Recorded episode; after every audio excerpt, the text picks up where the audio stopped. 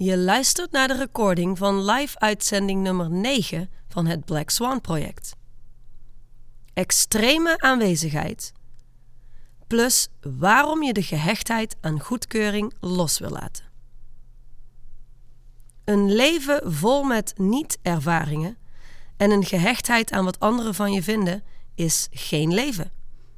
Christophe Kuppens spreekt over extreme aanwezigheid in het hier en nu en over geen enkele gehechtheid hebben aan goedkeuring.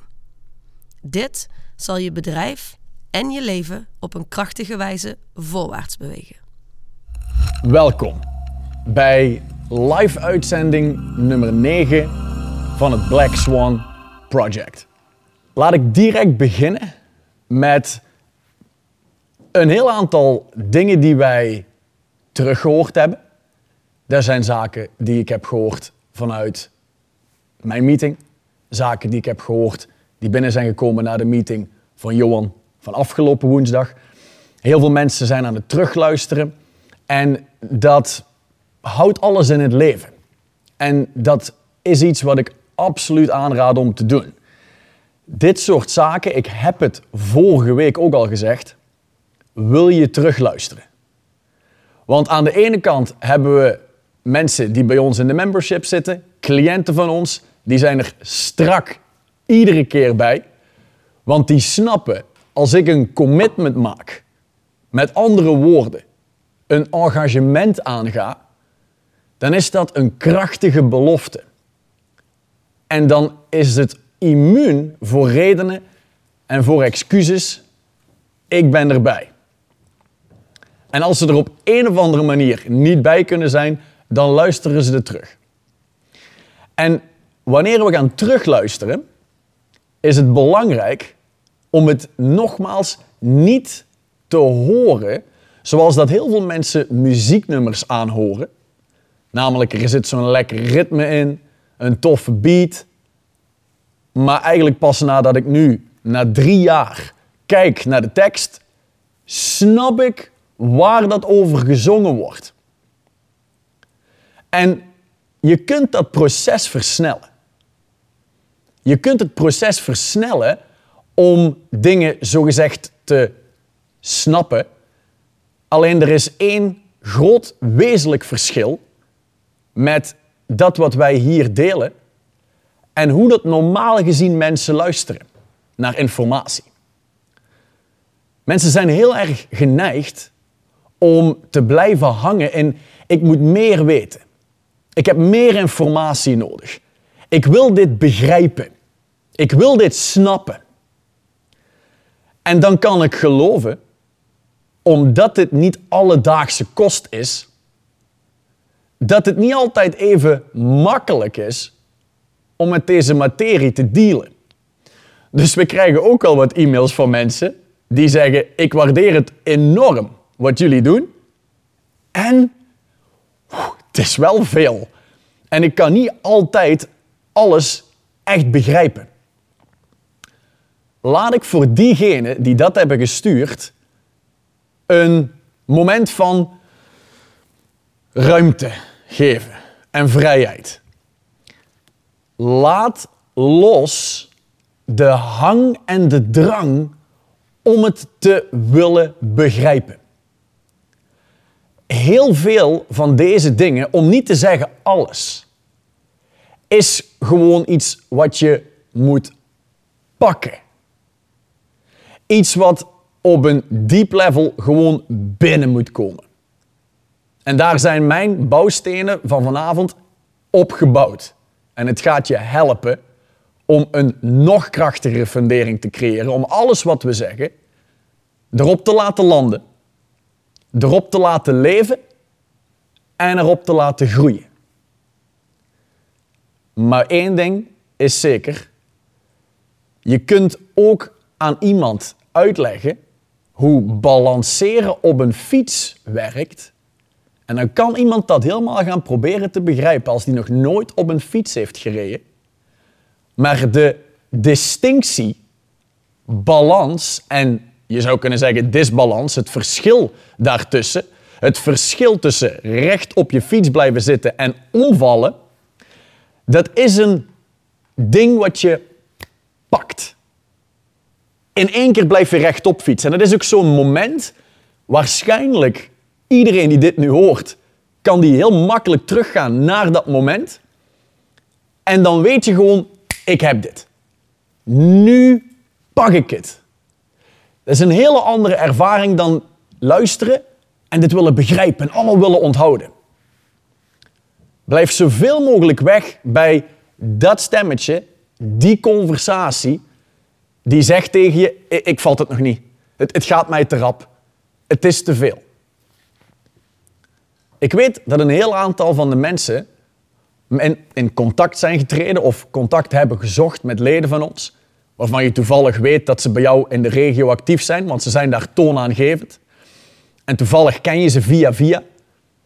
Je kunt altijd kijken of dat er mensen zijn die eventueel je wel kunnen helpen om sommige van deze zaken op een dieper level te kunnen pakken. Verder, wanneer het gebeurt, wanneer je dingen op een dieper level pakt, dan zie je dat waar terug aan de realiteit. Wat bedoel ik daar dan mee? We kregen een e-mail binnen. Dit is de enige e-mail trouwens die zo getint was. En die e-mail, daar stond in... Die mensen die voor die camera zitten, zijn dat nu gewoon dan goeroes? Nee, wij zijn geen goeroes. Laat dat duidelijk zijn. Dat willen we ook absoluut niet zijn. Sterker nog, als je het mij vraagt, is er maar één echte goeroe. En die goeroe is de fysieke realiteit. Oftewel, de wereld waarin je leeft en het resultaat is daar zichtbaar. Dus of je iets echt hebt gepakt of je zit nog heel erg in je hoofd het proberen uit te vogelen, het verschil is zichtbaar in meetbaar resultaat. En de fysieke realiteit is de ideale guru, want die liegt nooit. Namelijk resultaat is er of resultaat is er niet.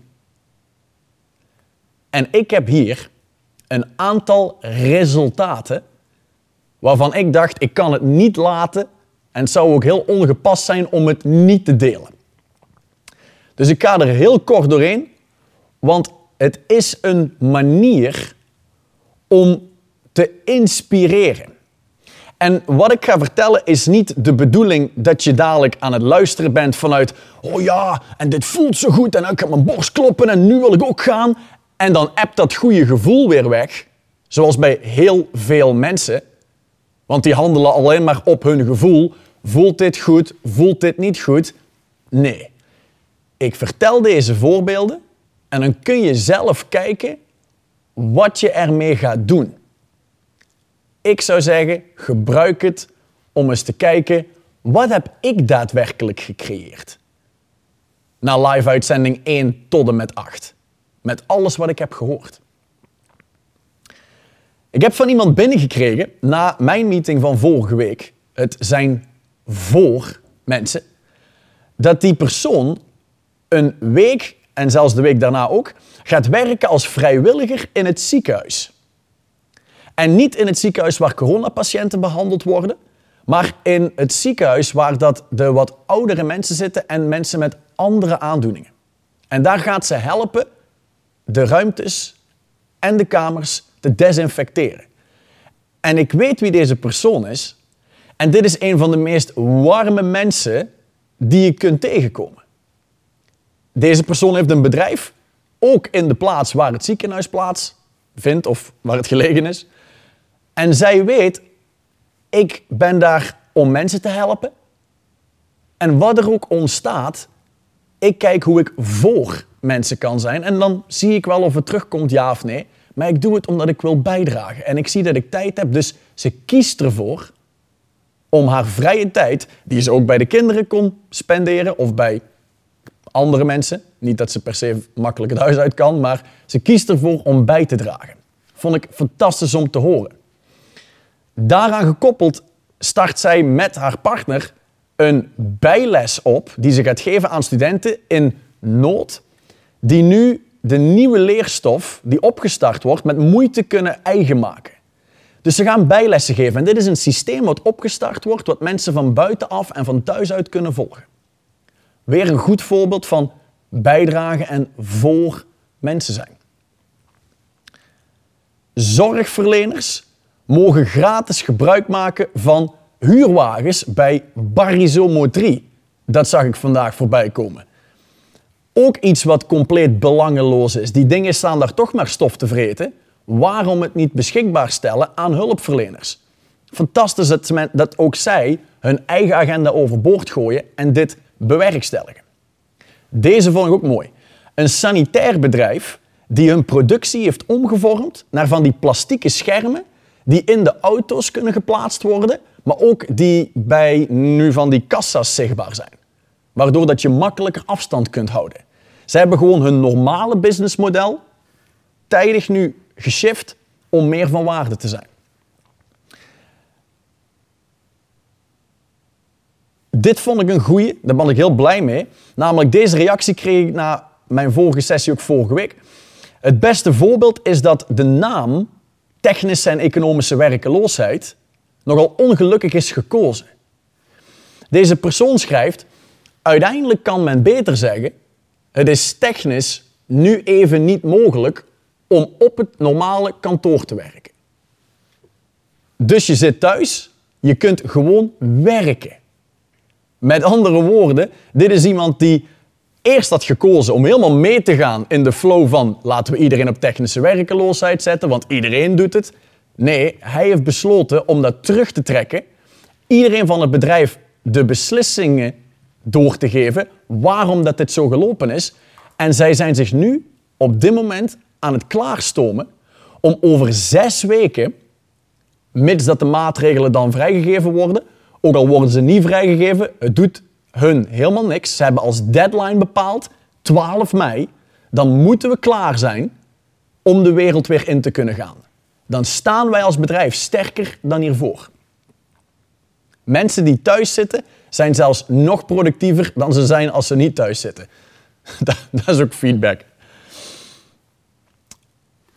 Gekoppeld aan mensen die thuis zitten, als ze niet in actie blijven, ja, dan worden mensen nogal snel lui. En dit is wel een belangrijke, want mensen die eens thuis zitten en die raken zowat gewend aan weinig actie, dat wordt ergens dadelijk comfortabeler, nog comfortabeler en mensen blijven vanuit daar in dat punt van comfort zitten. En als dan alles weer terug op gang trekt, dan moet je die mensen weer meenemen.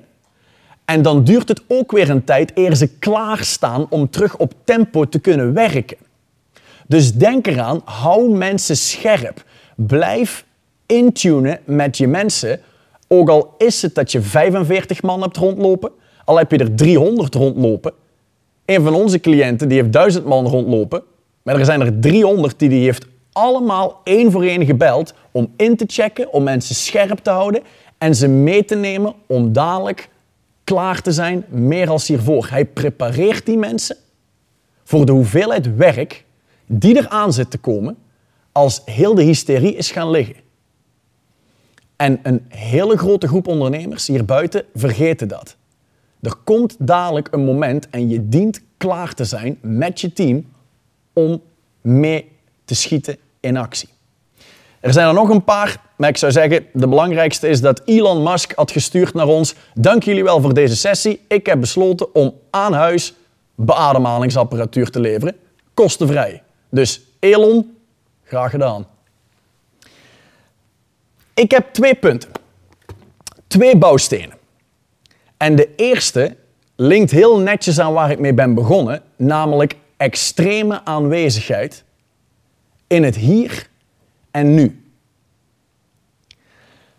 Over het algemeen, en dit heb je al gehoord van Johan, of dit heb je al gehoord van Mandy, zijn mensen niet in gesprek met jou, maar zijn mensen in gesprek met die stem in hun hoofd. Dat is hetzelfde als bepaalde mensen die nu aan het kijken zijn, die zijn al bezig met wat ga ik hierna doen? Of wat gaan we hierna kijken? Of wat moet er nog allemaal gebeuren vanavond? Of wat gaan we nog doen in het weekend? extreme aanwezigheid in het hier en in het nu. Denk terug aan die oefeningen die Mandy je heeft gegeven. Het gronden en het aarde van jezelf. Daar is dit een verlengstuk van. Als mensen zeggen, ja maar ik vind het zo moeilijk om te gronden en om te aarden. Het is een logisch gevolg dat je in staat bent om anderen te aarden wanneer je zelf geaard bent. En om überhaupt te komen tot jezelf te aarden, dien je extreem aanwezig te zijn in het hier en in het nu. Werner Erhard, dat is een van de grondleggers van transformationeel coaching. Ook heel het werk wat wij, een heel deel van het werk wat wij nu delen met jullie, is hier aan terug te brengen. Heeft een uitspraak en hij spreekt over people have a non-experience of life instead of a real experience of life. En wat bedoelt hij met een non-experience? Dat is een niet-ervaring. En een niet-ervaring is wat een hele grote groep mensen nu allemaal aan het ervaren zijn. Die zitten de hele tijd in hun hoofd. Heel vaak zie ik ook mails voorbij komen waarin staat: ja, hoe lang gaat het nog duren? Wat gaat er dadelijk allemaal weer veranderen? We hebben net een plan gemaakt en dan lezen we weer in een berichtgeving van de overheid dat we dat plan weer overboord moeten gooien. Dus wat maakt het uit wat we nog allemaal doen? We zijn zo onzeker over hoe lang dit nog duurt.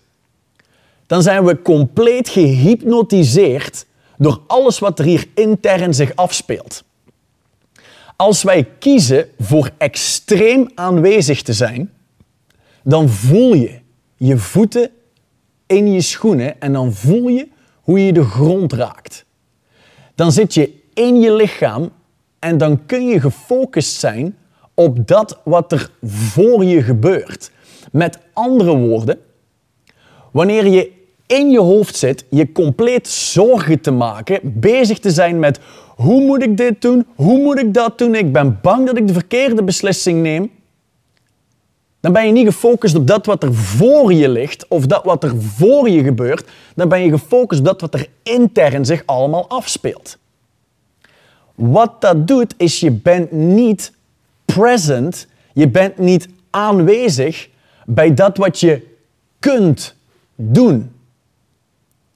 Want extreme aanwezigheid in het hier en in het nu, anders verwoord, is je bent in staat om tot oorzaken, tot kernen van dingen te komen.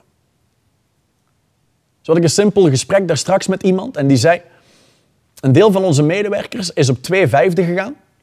De drie vijfde wordt dan bijgelegd door de overheid. En iemand werkt bijvoorbeeld op maandag en op dinsdag. En die kreeg vandaag een telefoontje.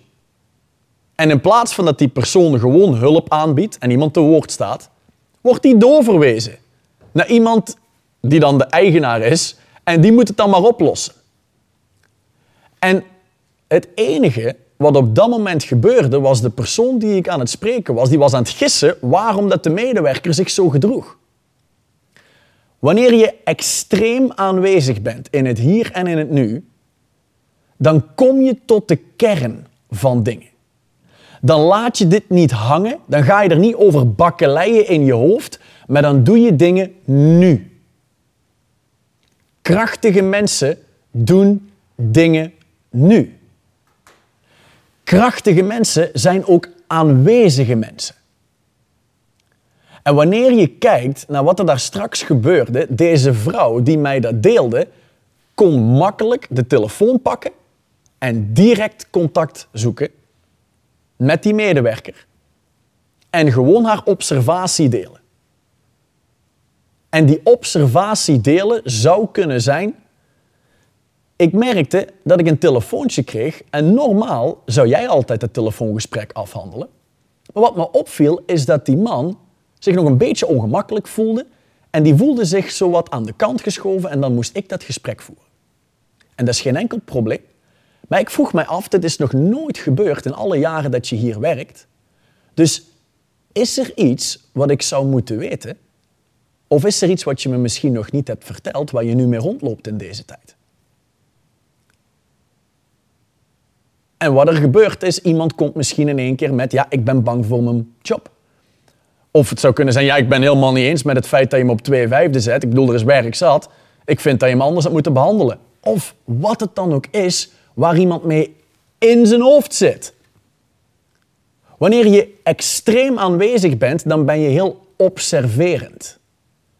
Er wordt ook wel eens gezegd, mensen die geaard en gegrond zijn, die extreem aanwezig zijn in het hier en in het nu, die hebben zoiets wat we noemen whole brain thinking. Met andere woorden, je volledige denkvermogen kan gewoon gebruikt worden. En je leert effectiever observeren. En je kunt dieper gaan kijken. Je kunt kijken naar dat wat iemand zegt. Maar voor diegenen die de eerste hoofdstukken van het boek wat je hebt kunnen downloaden van Straightline, volledig kosteloos, heb je dat gedownload en heb je gelezen in het eerste hoofdstuk waar dat er gesproken wordt over inner stance. Het is de positie vanuit waar iemand opereert in het leven. En een heel aantal die aan het luisteren zijn, die beginnen al te snappen, ik heb heel mijn leven hele oppervlakkige gesprekken gehad met mensen, hele oppervlakkige relaties gehad, zowel met mijn privérelaties als mijn zakelijke relaties. Want ik luister wel altijd naar wat iedereen zegt, maar er zit altijd iets achter. Namelijk wie de persoon is, is belangrijker om naar te luisteren dan wat iemand zegt. Zo hadden we van iemand een mail gekregen die zei: Ik dacht dat ik mijn rechterhand in mijn bedrijf kende. En in één keer nu met de coronagekte zie ik dat hij zich terugtrekt. Hij wordt bang. En nu zie ik wie de echte mensen zijn waar ik op kan rekenen. En dat is niet degene die ik als rechterhand had. Dus wat mijn verzoek is aan een heel aantal van jullie, is om dit voorbeeld ter harte te nemen en eens te gaan kijken naar in tijden als dit, wanneer er druk gezet wordt op mensen, komt de ware inner stance naar boven. Hetzelfde wat wij doen in coaching, ja. Wij zetten druk op mensen. Waarom? Mensen die krachtig zijn, die thriven, die bloeien open, die kunnen excelleren onder druk. En ja, iedereen kan groeien onder druk. Je dient wel te kunnen extreem aanwezig zijn bij een ander om te zien hoeveel druk dat iemand aan kan. En dan kun je je prestatieniveaus gaan verhogen en het prestatieniveau van je team verhogen. Wanneer je ziet dat je mensen thuis zitten en wat uitgecheckt zijn, een baard laten staan, of het werk niet meer op, uh, opleveren zoals ze dat wel zouden doen, dan merk één ding op. Is dit iets van nu? Of kijk eens terug naar de maanden hiervoor, of misschien zelfs het jaar hiervoor. Zijn er medewerkers die gewoon zwak presteren? Wat nu heel mooi naar boven komt drijven. Want zwakte komt naar boven in tijden van crisis. En dan kun je kiezen, zoals een heel aantal mensen ook hebben verteld in de e-mails die ik heb gezien. We zien nu wie waardevol is voor ons bedrijf en wie niet. En dit is een fantastische periode om de mensen die niet waardevol zijn voor je bedrijf, die zwak presteren, om ze te vervangen door nieuwe, krachtigere mensen. Ik weet dat er één iemand aan het luisteren is op dit moment die heeft eergisteren twee zware profielen aangenomen. In tijden waar dat niemand, bij wijze van spreken, mensen aanwerft, werven die mensen aan. Maar zij handelen ook als volgt. Dit is een projectontwikkelingsbedrijf. En ze hebben best wel wat aanvragen gekregen het afgelopen jaar, anderhalf jaar volgens mij. En zij zagen dat het uitdagende projecten waren, waarop zij hebben gezegd, luister, wij doen pas iets als we gegarandeerd zeker zijn dat dit er beter uitkomt te zien dan de verwachtingen die jij hebt. En nu in één keer zien ze dat er bepaalde projecten zowat op het schap zijn blijven liggen. In deze zes weken, want zij hebben een interne deadline gesteld, volgens mij op 18 mei, en of de maatregelen dan vrijgegeven worden of niet, doet er niet toe. Hun hele team is gefocust op alles klaar te hebben op 18 mei.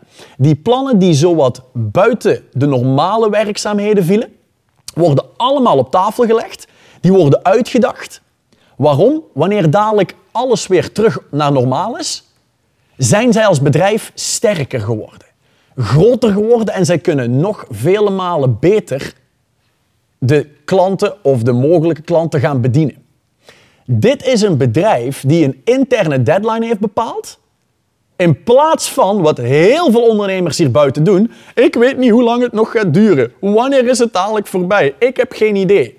Deze mensen, waar ik nu over spreek, zijn veroorzakers. Die beslissen zelf 18 mei of de maatregelen vrijgaan of niet. Zijn wij klaar? Zijn we heruitgevonden? Hebben we een hergestructureerde versie van onszelf, van ons team en van ons bedrijf? Kijk gewoon eens naar deze twee dingen. Eén, binnen jouw bedrijf. Of misschien binnen je leveranciers. Wie daarvan presteert zwak of heeft zwak gepresteerd in de afgelopen maanden of jaren? Want verwacht niet dat die in één keer op magische wijze, na heel deze corona-hysterie, wel gaan presteren. Nee, die horen bij de mensen die nu minder en minder scherp zijn, wat meer voor comfort kiezen. En die moeten dadelijk weer aan gang getrokken worden. Dan kost dat weer tijd. Dan heb je weer een hele hoop bestellingen die binnenkomen. Die krijgen ze weer niet weggewerkt. Het loopt allemaal weer spaak. Nee. Ga eens kijken en ben eerlijk. Extreem aanwezig zijn in het hier en nu vereist brutale eerlijkheid. En hier heb je Johan over horen spreken. Brutale eerlijkheid met jezelf. Is dit een medewerker? Is dit een partner waar ik mee vooruit kan? Waar ik de toekomst mee kan aanvliegen? Ben daar eens eerlijk in. Ga eens kijken. En het tweede wat je al kunt meepakken is: hebben wij nu op dit moment nog deadlines? Zijn er interne deadlines of lopen we rond met oh my god, oh my god, hoe lang gaat dit nog duren? Ik heb geen idee. Wanneer je doelgericht te werk gaat en je bent onredelijk, dan heb je je deadlines scherp en dan weet je wat er moet gebeuren om dadelijk de maanden of weken die verloren zijn gegaan en de omzet die daarbij hoort goed te maken. Je hebt helder wat er moet gebeuren om de rest van het jaar gewoon targets af te vinken die aan het begin van het jaar zijn vooropgesteld. En voor diegenen die de summer dip krijgen in hun branche, ze weten wat ze moeten doen om die tegen te gaan extreem aanwezig zijn in het hier en in het nu betekent je bent er voor de persoon tegenover je. En je bent niet bezig met die gevoelens en gedachten die allemaal doorheen je gaan. Nu ook, ben aanwezig, extreem aanwezig bij mij. In het hier en in het nu. Het is niet belangrijk dat die kat aan het krabben is aan je been. Het is niet belangrijk dat je straks nog moet eten. Merk op dat je een stem hebt en die praat 24 op 7, 365 dagen, altijd tegen je. En dat ding kun je gewoon laten voor wat het is. En extreem aanwezig zijn in het hier en nu. De rest van heel deze live-uitzending is mijn verzoek om jezelf te trainen en jezelf constant terug te brengen naar ik. Naar wat ik vertel. En niet omdat ik zo speciaal ben. Maar focus. Breng je focus terug. Train je observatievermogen. Observeer wat er intern gaat. Draagt het niet bij, zoals het heel vaak niet echt bijdraagt, want we hebben 80.000 verschillende gedachten op een dag als we wakker zijn. Negeer het en kom terug. Ben weer gefocust. Wat dat doet, is het stelt jou in staat om naar kernen van dingen te gaan. Oorzaken aan te pakken. Als er een chirurg gaat opereren aan een nier, terwijl het probleem zit hem bij de lever, dan heb je niet de juiste oorzaak aangepakt. Dan ben je niet echt daadwerkelijk aanwezig geweest bij het werk wat je moest doen. Malpractice noem je dat. Als leider is een van de belangrijkste taken aanwezig zijn. Extreem aanwezig zijn, want dat helpt je om te observeren wat er voor je gebeurt. En het helpt je om tot kernen te komen. En om tot een kern te komen, moet je bereid zijn dingen te zeggen die misschien niet per se heel goed voelen. Dingen te durven zeggen die je misschien voorheen nooit durfde te zeggen. Maar dit hoort bij kunnen tot een kern komen. Ik kreeg ooit een video toegestuurd van Dushan met als titel How an adult gets to the source of things. Dat was een video van Vladimir Poetin die omging als een baas met corruptie. Het ging over het bouwen van een sportstadion, toen in de tijd nog in Sochi. En dan zie je in beeld gebracht hoe Poetin gewoon door binnen te wandelen alleen al een bepaalde presence met zich meebrengt dit is ook een vorm van extreme aanwezigheid. En die begint gewoon vragen te stellen. Die ziet, dit klopt niet. Het ligt al anderhalf jaar stil. We hebben nog maar een half jaar te gaan. Dit klopt niet. Het kost 720 miljoen roebel extra. Hoe kan dit? Dit klopt niet. En een heel aantal simpele dingen, maar de meeste mensen zouden er overheen stappen, zoals heel veel ondernemers vandaag over heel veel dingen heen stappen. Zoals basic stuff. Gewoon interne deadlines blijven houden. Mensen die zwak presteren, gewoon durven aan te spreken en misschien gewoon vervangen. Het is nu een goed moment. Maar ze stappen eroverheen. Omdat ze bezig zijn met een non-experience. Ze zitten in hun hoofd. Ze proberen van allerlei dingen uit te vogelen in plaats van gefocust te zijn in het hier en in het nu en wanneer kun je een impact maken op de kwaliteit van je leven? Op de resultaten in je fysieke realiteit? Dat kan alleen maar nu. Beslissend zijn nu. Daarvoor dien je extreem aanwezig te zijn. Ja, maar hoe ben ik dan extreem aanwezig? Hoe? Jij weet wanneer je aanwezig bent en jij weet wanneer je in gesprek bent met die stem.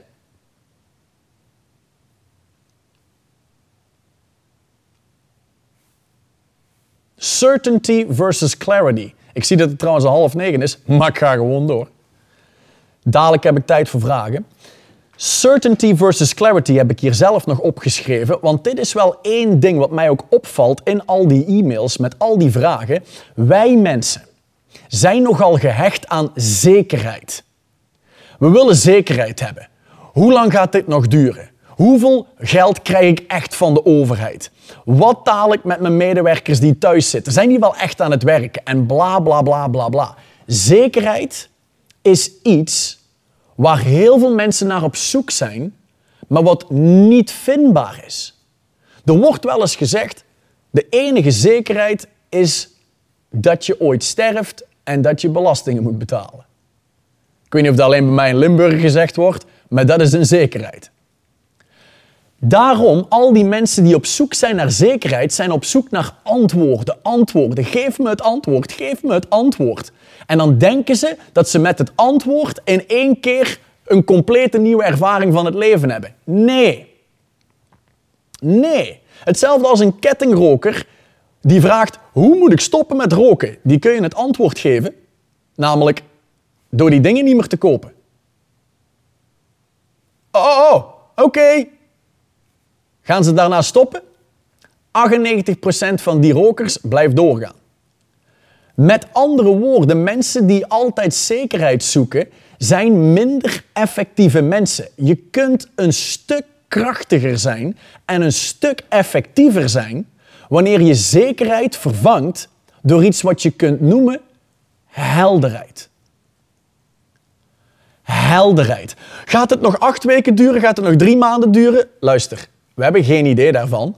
Maar wij kunnen voor onszelf helderheid creëren door te zeggen: over dit en zes weken zijn wij klaar. Wat er ook door de regering besloten wordt. Ja, maar, maar hoe, hoeveel moet ik nu inkopen? Hoeveel moet ik nu inkopen? Luister, wou je nu voor 50.000 euro iets gaan inkopen? Is dat echt een intelligente beslissing? Ik heb geen idee. Maar ik kan je die zekerheid niet geven.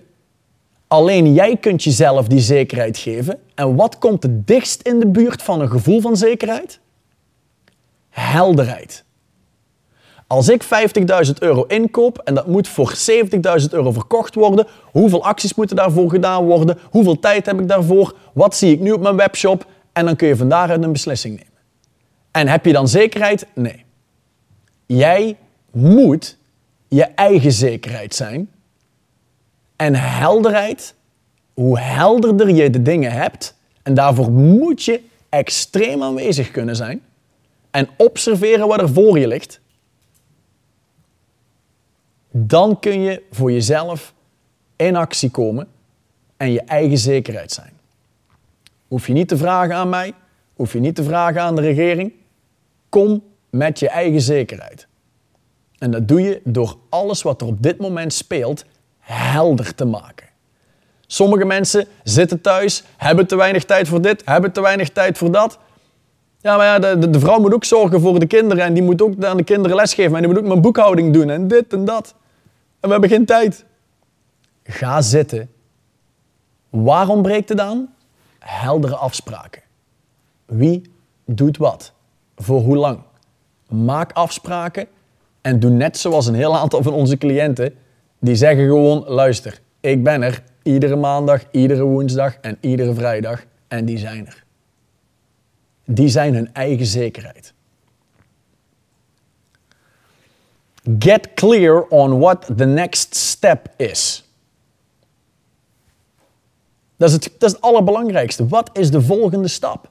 Wat is de eerstvolgende actie die je kunt doen? Moet je nog iemand bellen? Is er nog ergens op een of andere manier een deal die dat je kunt landen?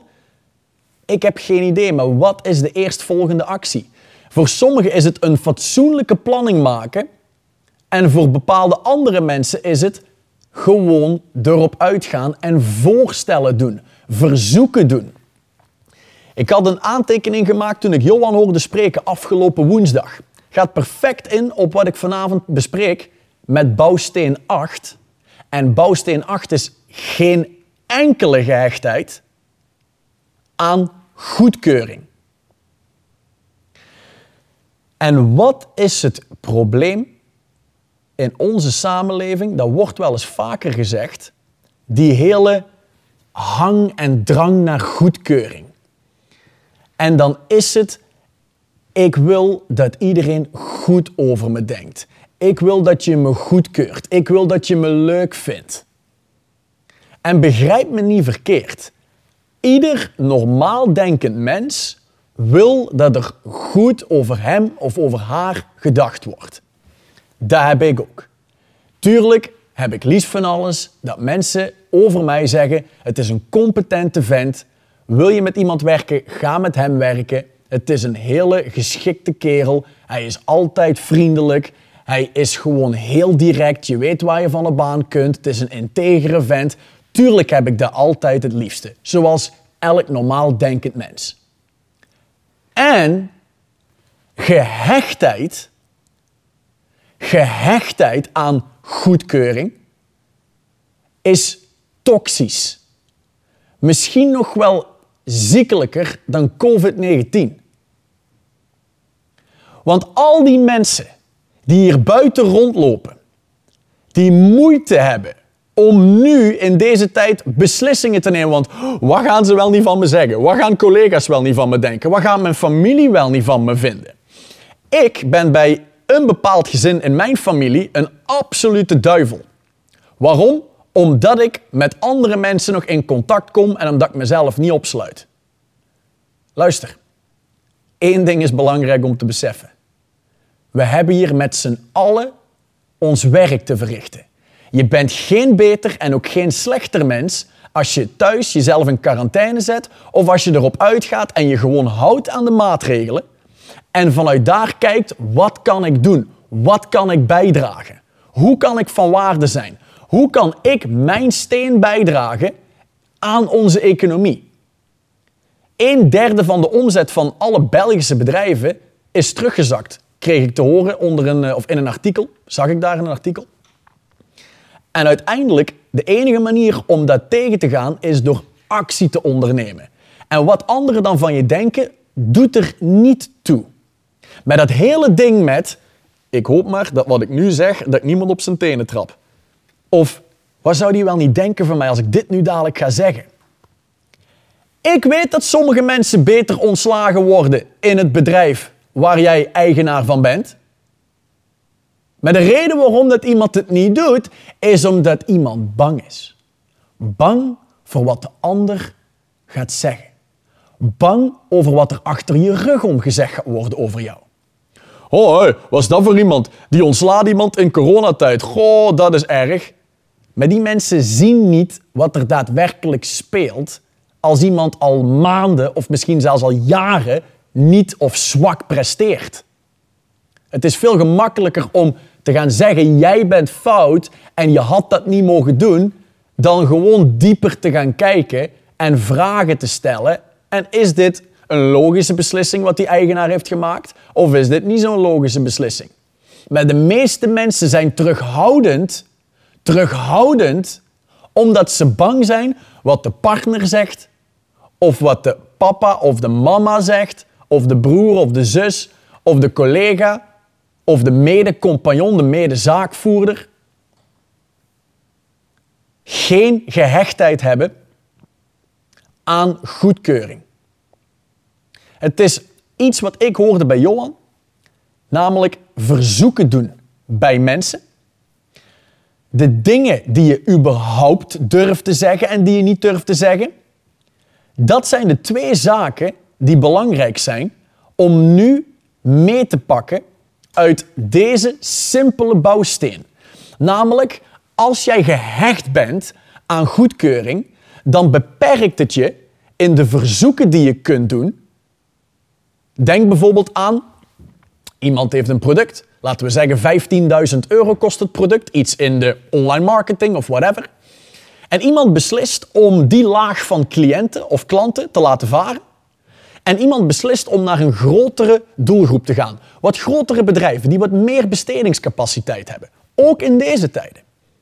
En in plaats van dat we altijd de 15.000 euro deeltjes gaan doen, gaan we nu 50.000 euro deals voorstellen. Wat er gebeurt is in één keer, wat gaan ze wel niet van mij zeggen? Want ik heb al jaren die kleinere klanten geholpen. Nu moet ik dus gaan zeggen ja, dat ik nog maar heel even bereid ben om te helpen. En dan ga ik echt alleen nog maar projecten draaien van 50.000 euro. Ja, wat gaan ze wel niet van me zeggen? Wat gaan die mensen wel niet van me vinden? Of dit is ook zo mooi, had ik gisteren gehoord van iemand. Ja, ik wil dat iedereen op mijn webshop komt. Maar ja, heel veel mensen bestellen gewoon over e-mail of over de telefoon of over Facebook. Ja, ik kan dat toch niet allemaal naar de webshop gaan laten gaan en geen aandacht meer aan die mensen geven. Waarom niet? Ja, je zult misschien wat omzet verliezen. Fine. Dat wordt dadelijk weer goed gemaakt. Want als het goed is, heb je een intelligente investering gemaakt en is het tijd om het allemaal meer te stroomlijnen en gaan mensen op de webshop komen en bestellingen plaatsen.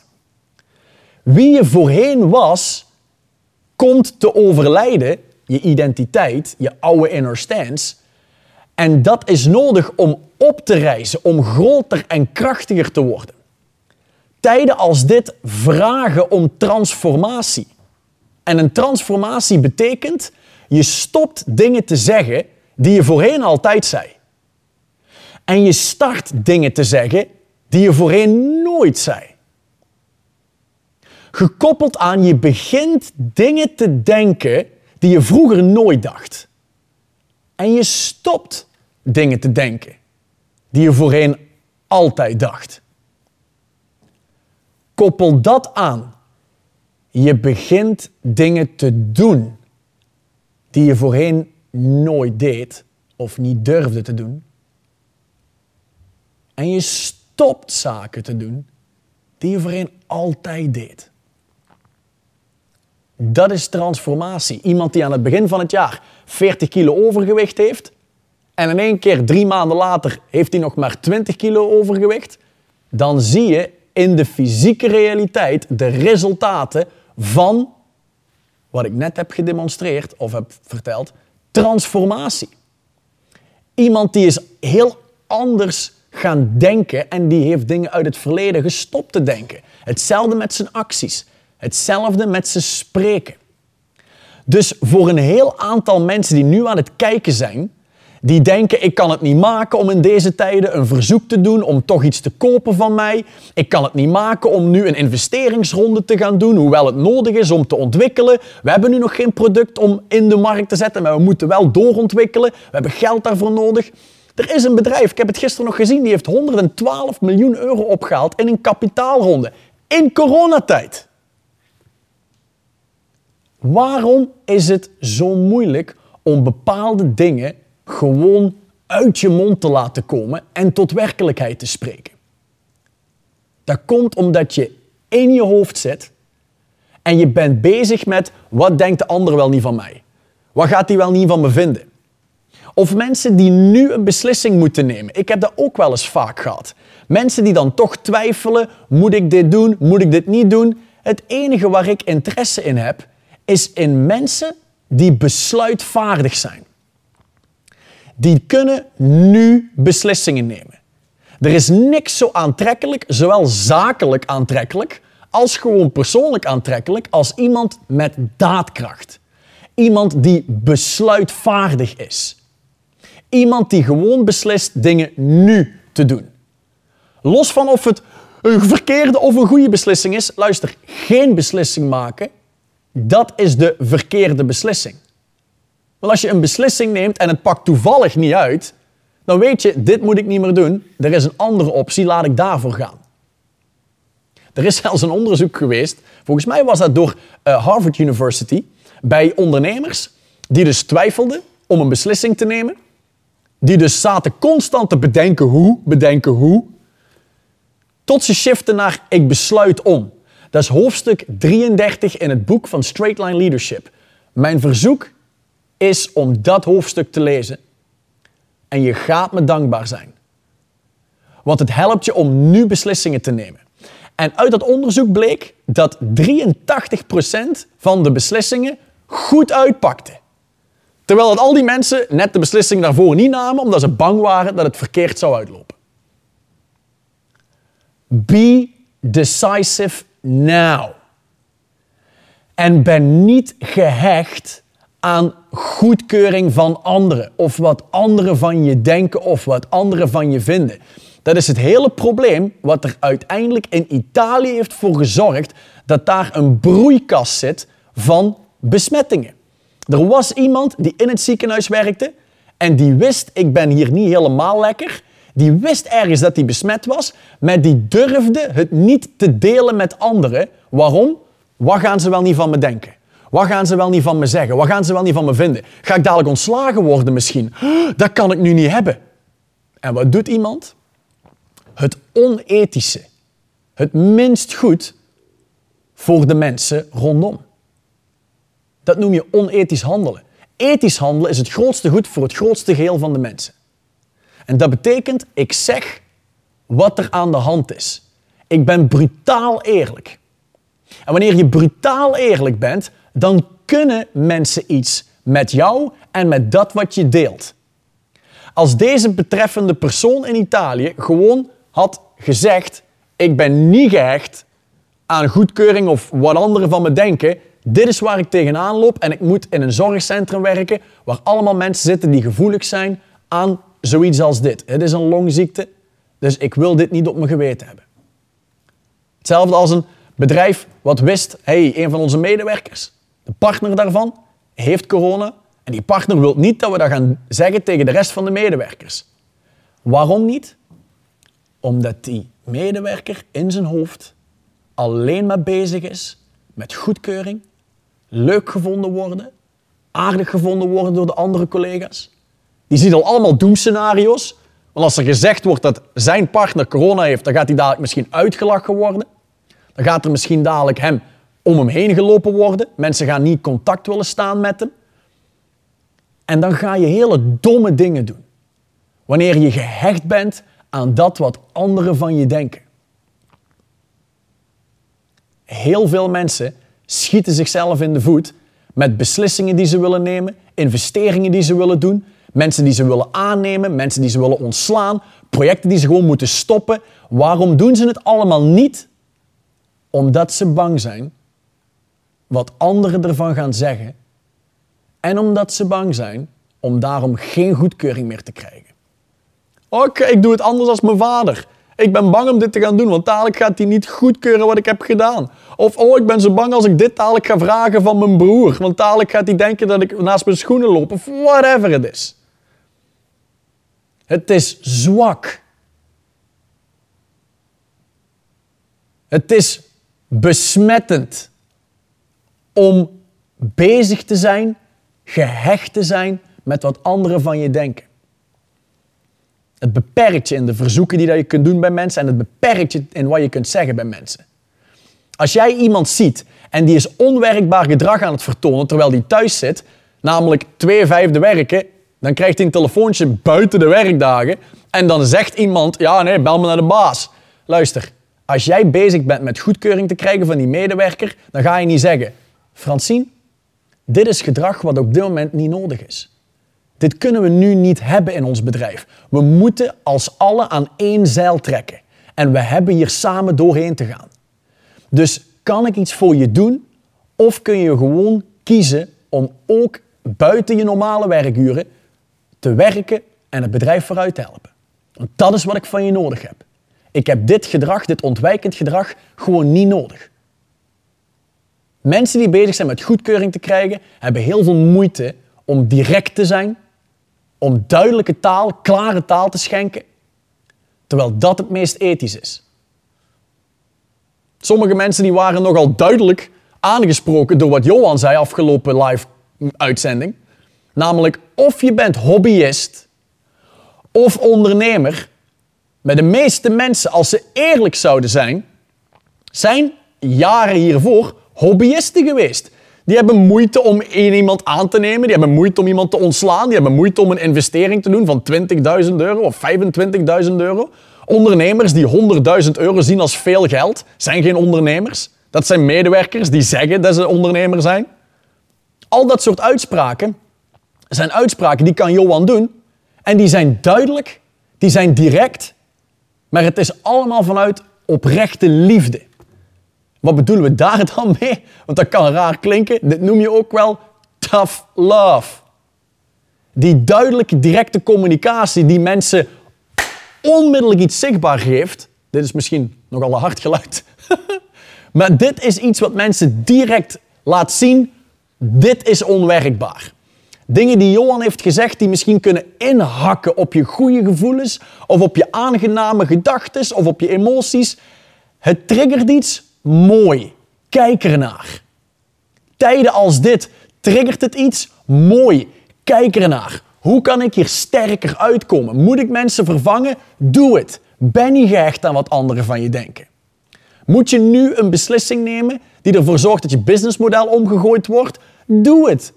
Het zou maar eens moeten werken.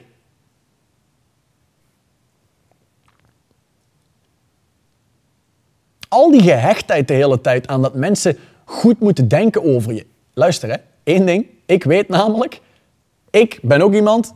Sommige mensen kunnen, mensen die nu kijken, die live kijken, want als je dit terugluistert heb je geen idee. Maar je kunt nu denken, goh, moeten zo glad al die haren? Moeten zo duidelijk een hart spreken? Ik weet dat er een heel aantal mensen gewoon niet gediend zijn van hoe ik spreek of hoe ik eruit zie.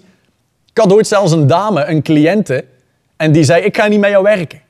En ik kon er geen ene logische verklaring voor hebben, of zij kon niet geven aan mij, waarom ze niet met me wilde werken. Tot de aap uit de spreekwoordelijke mouw kwam kruipen. En in één keer zei ze: Ja, Toen ik 14 was, had ik een vriendje en die heeft me bedrogen. Maar die zag er net uit zoals jij. Oké, dat is uh, 23 jaar geleden, maar goed. Maar dat is wat mensen doen. Dat is wat mensen doen.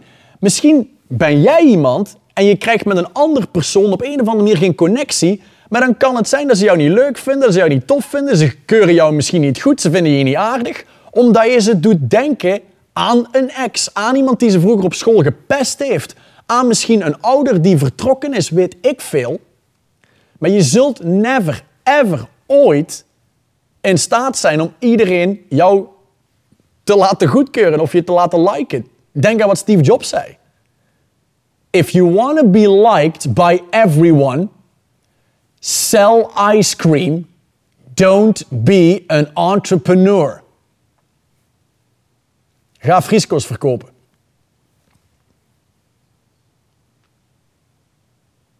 Mensen denken toch wel rare dingen over je.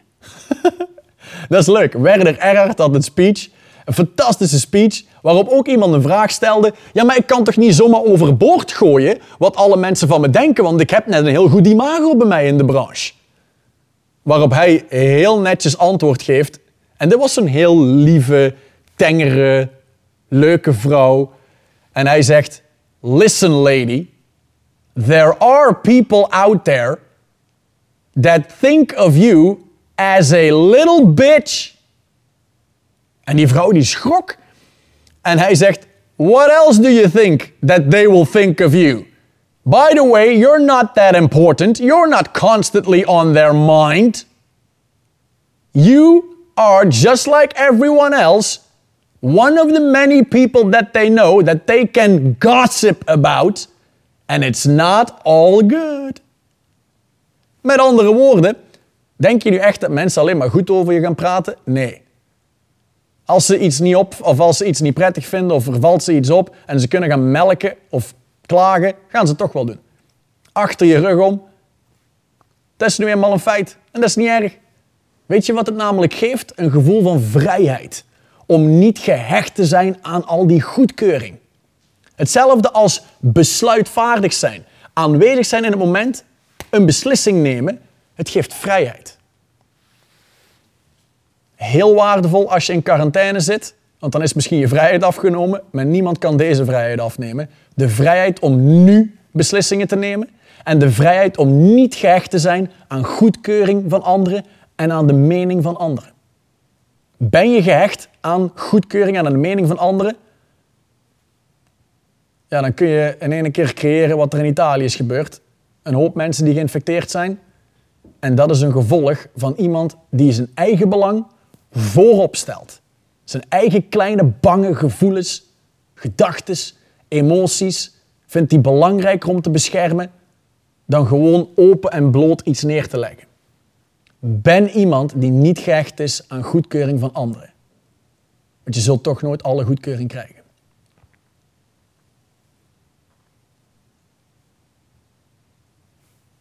God, is drie voor negen. Het is drie voor negen. Ik heb denk ik toch nog wel tijd voor vragen te beantwoorden. Nu ben ik wel benieuwd welke vragen nog gaan binnenkomen. En ik moet heel even inchecken bij de regisseur of ik nog überhaupt mag gaan vragen beantwoorden. Ik mag één vraag beantwoorden. Dat moet wel een goede zijn. Dan moet ik kijken naar Mandy. Is er een vraag die absoluut beantwoord moet worden, denk jij? Mandy is intens aan het nadenken. Ik uh, vind die laatste dingen door. Vraag over gehecht aan goedkeuring. Ik neem de beslissingen om iemand te ontslaan. Of ik neem de beslissing om iemand te ontslaan. Is het een zwakke inner stance om vervolgens aan de rest van mijn medewerkers uitleg te geven hierover? Ben ik dan dus ook weer op zoek naar goedkeuring? Uh, Richard, Richard, alleen jij kunt een antwoord geven op die vraag of je, in ieder geval de tweede vraag, of je dan ook op zoek bent naar goedkeuring. Want als je het mij vraagt, wanneer jij die beslissing hebt genomen, dan is het, je deelt dat mede. Dat is hetzelfde als ik wel eens vaker heb met mensen, met mannen, ja, mannen, die hebben dan een gesprek met mij, die willen dan gecoacht worden en ik noem dan de prijs en dan zeggen ze, oké, ja, moet ik overleggen met mijn partner? Oké, je, je, zakenpartner. Nee, nee, mijn vrouw. Oké, en die, die, je vrouw zit in het bedrijf. Nee, nee. Oké, maar is jouw vrouw dan een, soort van business mongol in de zin van die weet van alles? Of een, of een business tycoon of iemand die heel veel kennis heeft? Nee. Maar ik, ik overleg dit soort dingen gewoon. Heel simpel. Het is leuk om mede te delen wat je allemaal gaat doen. Maar al dat overleggen de hele tijd komt over het algemeen. En zeker niet altijd. Maar over het algemeen in een voorbeeldsituatie als dit komt het omdat je goedkeuring nodig hebt. En over het algemeen komt dat omdat mannen die hiervoor goedkeuring nodig hebben in het verleden al hebben bewezen dat ze niet heel erg goed zijn in het nakomen van afspraken. Dan hebben ze bijvoorbeeld al gezegd dat ze ergens geld in gaan investeren. En dit gaat het worden en ik ga het tot een succes maken. En dan gebeurt het niet. Logisch dat de partner, de vrouw, dan gaat twijfelen aan je integriteit, aan je capaciteit om beslissingen te nemen en inschattingen te maken. En dan moet je overleggen gaan doen. Dan ben je in één keer je besluitvaardigheid kwijt of je vrijheid van beslissingen kwijt. Terwijl dit heeft te maken met, jij Richard weet dat dit een beslissing is die goed is voor jou, voor het welzijn van de andere medewerkers. En wat je doet is, je deelt het mede. Vanuit een positie van kracht. En wat je, als je het mij vraagt, zeker zou mogen doen dan, is toekomstperspectief bieden. Zijnde, wat is de hele besluitvoering die eraan vooraf is gegaan om deze beslissing te nemen? En waar dient deze beslissing toe te leiden? Dus als iemand verdwijnt, ga je die vervangen? Of als iemand verdwijnt en er komt niemand bij, wat moet er nu gaan veranderen? Wat moet er zichtbaar gaan anders zijn na de beslissing die je hebt genomen? Want nogmaals, elke beslissing die jij neemt, heeft een nawerking. En dat is, als het goed is, een werkbaardere nawerking. En je medewerkers zullen van daaruit zien, wij hebben een baas waar we op kunnen rekenen. Als die zegt dat hij iets gaat doen, dan doet hij het. Als die een beslissing als dit maakt, dan weet hij dat dit de beste beslissing is voor mijn welzijn en voor het bedrijf. En als dat de positie is vanuit waar jij dit deelt, Richard, dus je bent extreem aanwezig in het hier en in het nu, en je ervaart gewoon waar het mensen mee zitten, dan kun je ze helpen door niet gehecht te zijn aan hun goedkeuring, maar door het gewoon mede te delen. En als jij de tijd neemt en vertraagt en je beslissingsproces mededeelt, net zoals die ondernemer waar ik over sprak, die 300 medewerkers zelf heeft gebeld om het beslissingsproces in kaart te brengen, dan zijn mensen mee. Dan snappen mensen waarom je hebt gedaan, waarom je, eh, wat je hebt gedaan. En ze scharen zich achter je in grote getalen.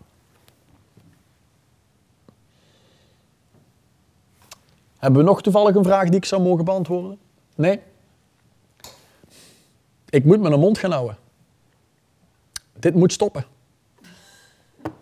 Bij deze dank ik jullie voor jullie aandacht. Wederom voor jullie commitment om aanwezig te zijn.